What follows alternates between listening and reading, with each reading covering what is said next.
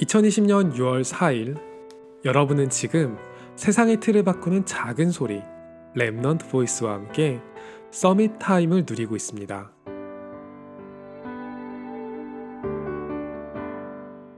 엘리베이터에 타면 가만히 있어도 움직이지만 많은 한국인들은 그 위에서 더 빨리 가려고 움직인다고 해요. 바쁘게 움직여서 뭐라도 해야지 양심에 찔리지 않는다는 그런 마음이 우리들에게는 참 깊이 박혀 있죠.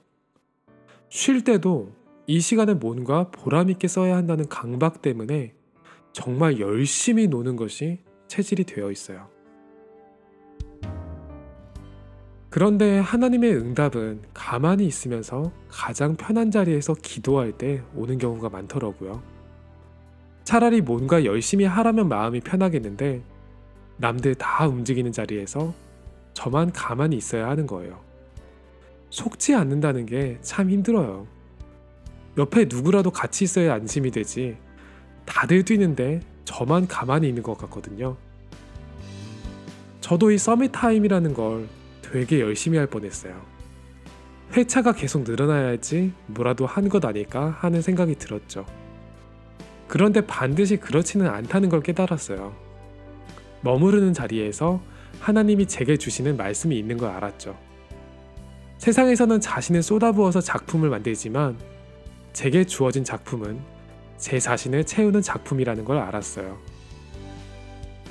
제 마음의 소리가 자꾸 저를 재촉해요. 뭘 해도 열심히 해야 하고 어디든 일단 움직여야 하는 거 아니냐고요. 하지만 하나님의 말씀이 저를 강하게 누르고 있어요.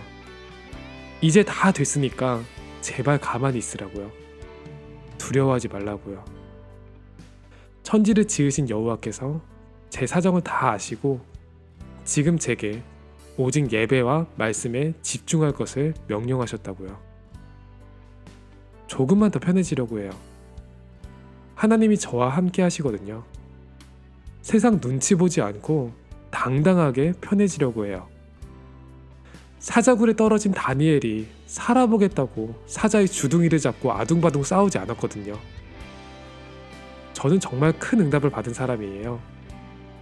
기도할 수 있거든요. 제게 어떤 상황이 닥치더라도 예배할 수 있거든요.